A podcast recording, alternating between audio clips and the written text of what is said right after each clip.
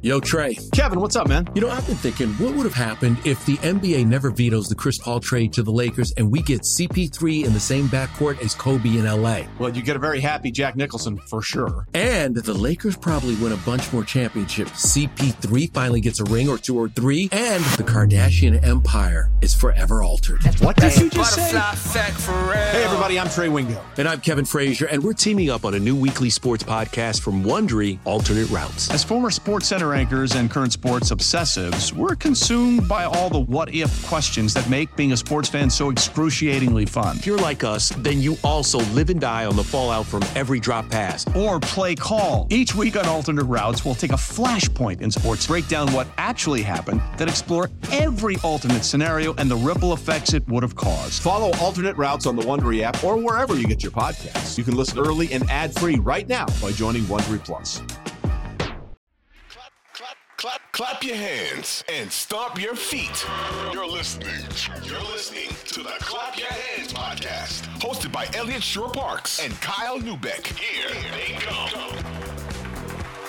Um, all right, well let's get let's get right into that. Uh, Bradley Beal. Um, there's a report, obviously from Bill Simmons. I call it a report. It was more, I guess we could call it informed speculation, but basically saying that he thinks Bradley Beal is going to get traded. He would put the Sixers at like minus 200 to acquire them, uh, to acquire Bradley Beal. He views Brad, them as the heavy favorite if he is to get moved uh, to trade for him. He mentioned Tobias Harris and some draft picks to get the deal done.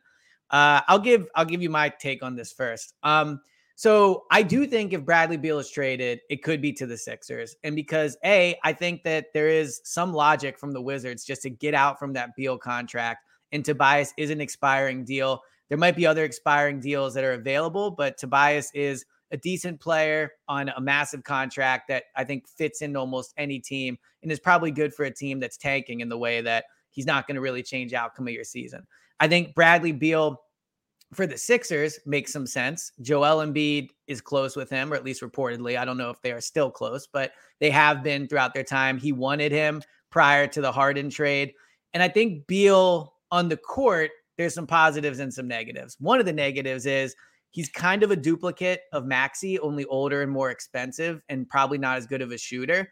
But the positive is, I do think he is somebody that could give you like what Harden did in game one and game four. I think he's someone that has that upside of up. Oh, Bradley Beal dropped 35 tonight, so they win. I think he's inconsistent as a shooter. He's probably not as good as he used to be, but as a change of scenery guy and coming to Philadelphia, I could see him improving. His shooting did bounce back a little bit last year. He was 36% after shooting in the low 30s for a few years. So the contract's an issue.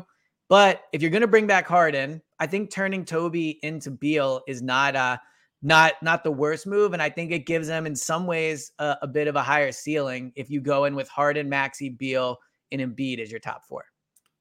So let me just start with the reporting side of this. I'm not going to say it won't happen because I've learned the hard way at times that you mm-hmm. can't be declarative about these things. You never know. Again, it's the same thing with the Harden contract. Somebody might wake up tomorrow. Beal submits a trade request. The Wizards' new front office already seems like they're entertaining a, a real rebuild more so than any other front office there in the last, you know, 10, 15 years or so. So maybe things change. I do not think the Sixers are trading for Bradley Beal. I, I pretty strong inclination that they're not that interested in him. I would say the first big problem is the contract. Yep. And the reason you would be able to get him in a Tobias centric deal is that in 2026, 27, now he will have a player option, but I would be shocked if he's good enough over the next few years to turn this down and right. He'll pick for a better deal. He has a player option for 2026 27 for 57 million dollars and he is going to make at minimum 46.7 million dollars over the next 3 years with a crescendo before the player option at 53.6 million in 2025 26 I think there's a decent case that's one of the worst current contracts in the league mm-hmm. when you consider that since Beal had his back-to-back 30 point seasons he hasn't been healthy. He's played a total of 90 games over the last two years. His scoring's gone down to about 23 points a game, which is fine. But when you're the guy on a bullshit team in Washington, scoring 23 points a game on okay efficiency in 21 22 and good efficiency in 22 23, but again, deck chair on the Titanic. I just, I don't really see the vision for him as one of your most important guys on a title team. And if you're talking about whether it's a situation where Harden is still here and they try to build a super team as the league is trying to disincentivize teams from building super teams, or Harden leaves and you're looking to retool and still compete. I think in either option, it's not great because I think the defensive backcourt with him and Harden would be a level of apathy that would surpass any defensive apathy we've ever seen in basketball before. At least in a Maxey Beal backcourt, you could say, well, Maxey will compete. He'll still be probably bad a lot of the time, but he's shown progress and he'll at least compete. Whereas I think Beal is in that Damian Lillard category where he is a destructively bad defender and a sneakily bad defender. I don't know if he's quite as bad as Trae Young, who I've said on this podcast is the single, maybe the single worst defender in the entire NBA, which is yeah. different than just being a bad defender. So I don't love Beal. I didn't love Beal when he was not on a $50 million a year contract. I, I think he's a good offensive player, not a great one. Somebody who has a rep as a shooter and has been basically average as, as a shooter for most of his career.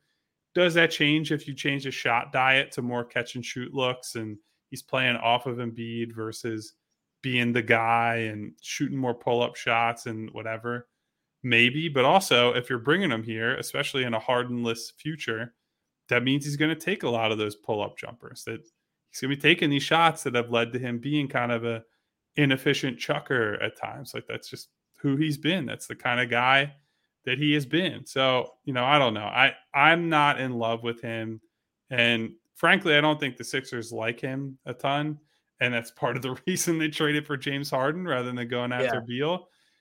But we'll see. Like to your point on the change of scenery, you never know what a guy will be like in a different situation and sometimes it's just a matter of Andrew Wiggins was a great example. You put him on Golden State and he's more of a role player rather than being the guy or one of the guys in Minnesota, suddenly his game makes sense and his tendency to float through games isn't as apparent anymore. So maybe Beal has a, a, bump up playing somewhere else, but that is a really risky and expensive bet to make. And my suspicion is they're not going to make it for one reason or another.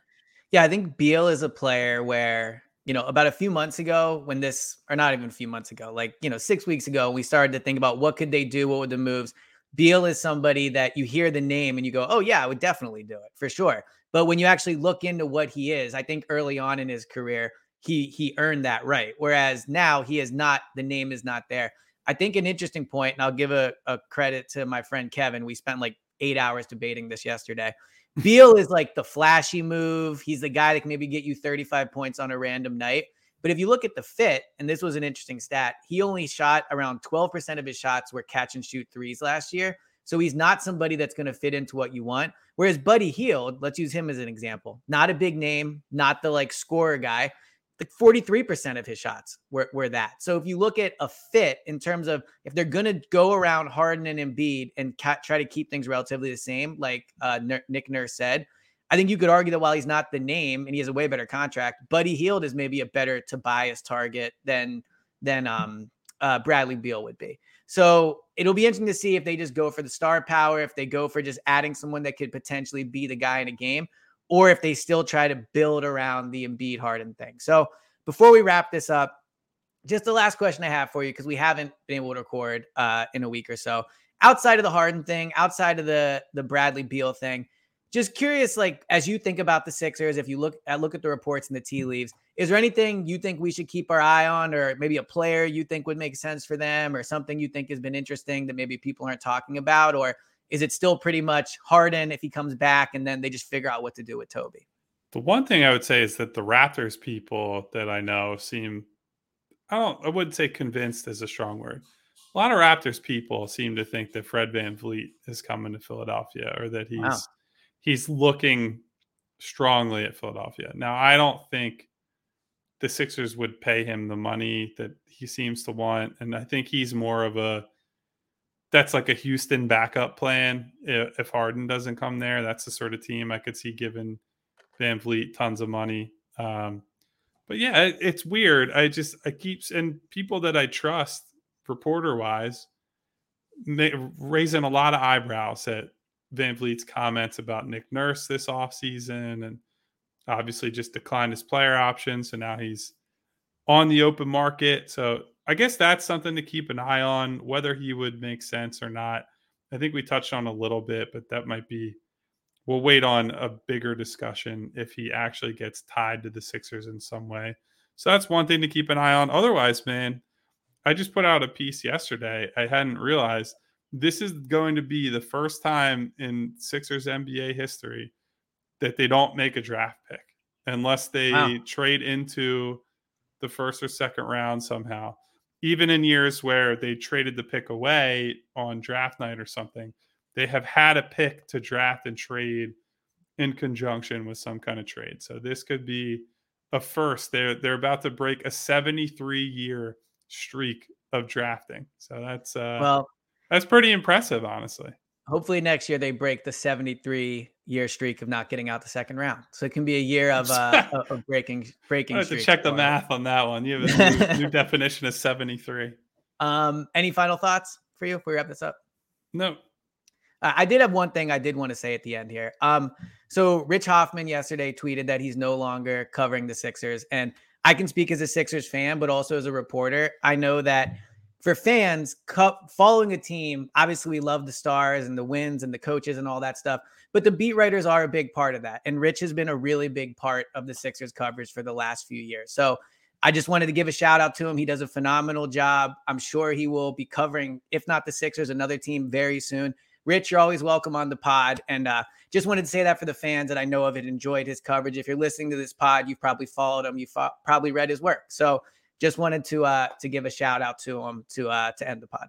I'm glad you brought that up because I agree with you. Rich does a, a great job. He's been a big part of you know, a lot of the people who yeah. know me, read me, listen to me came up at the same time as Rich. Rich and I are I'd say very good friends on the beat. I spent a lot of time with him before games, during games, after games, talking about this stuff. See the game in a lot of the same ways, and you know, it's it's an unfortunate thing that happens in our industry. As you said, I'm sure he's going to bounce right back.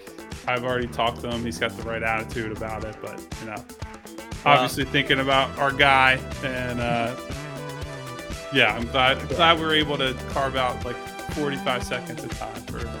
Exactly, and at the very end, so you know we had to do it for him. But Rich, if you ever want to come on and I can yell at you about Nick, uh, Nicholas Simmons and all that stuff, you are you are more than more than welcome to.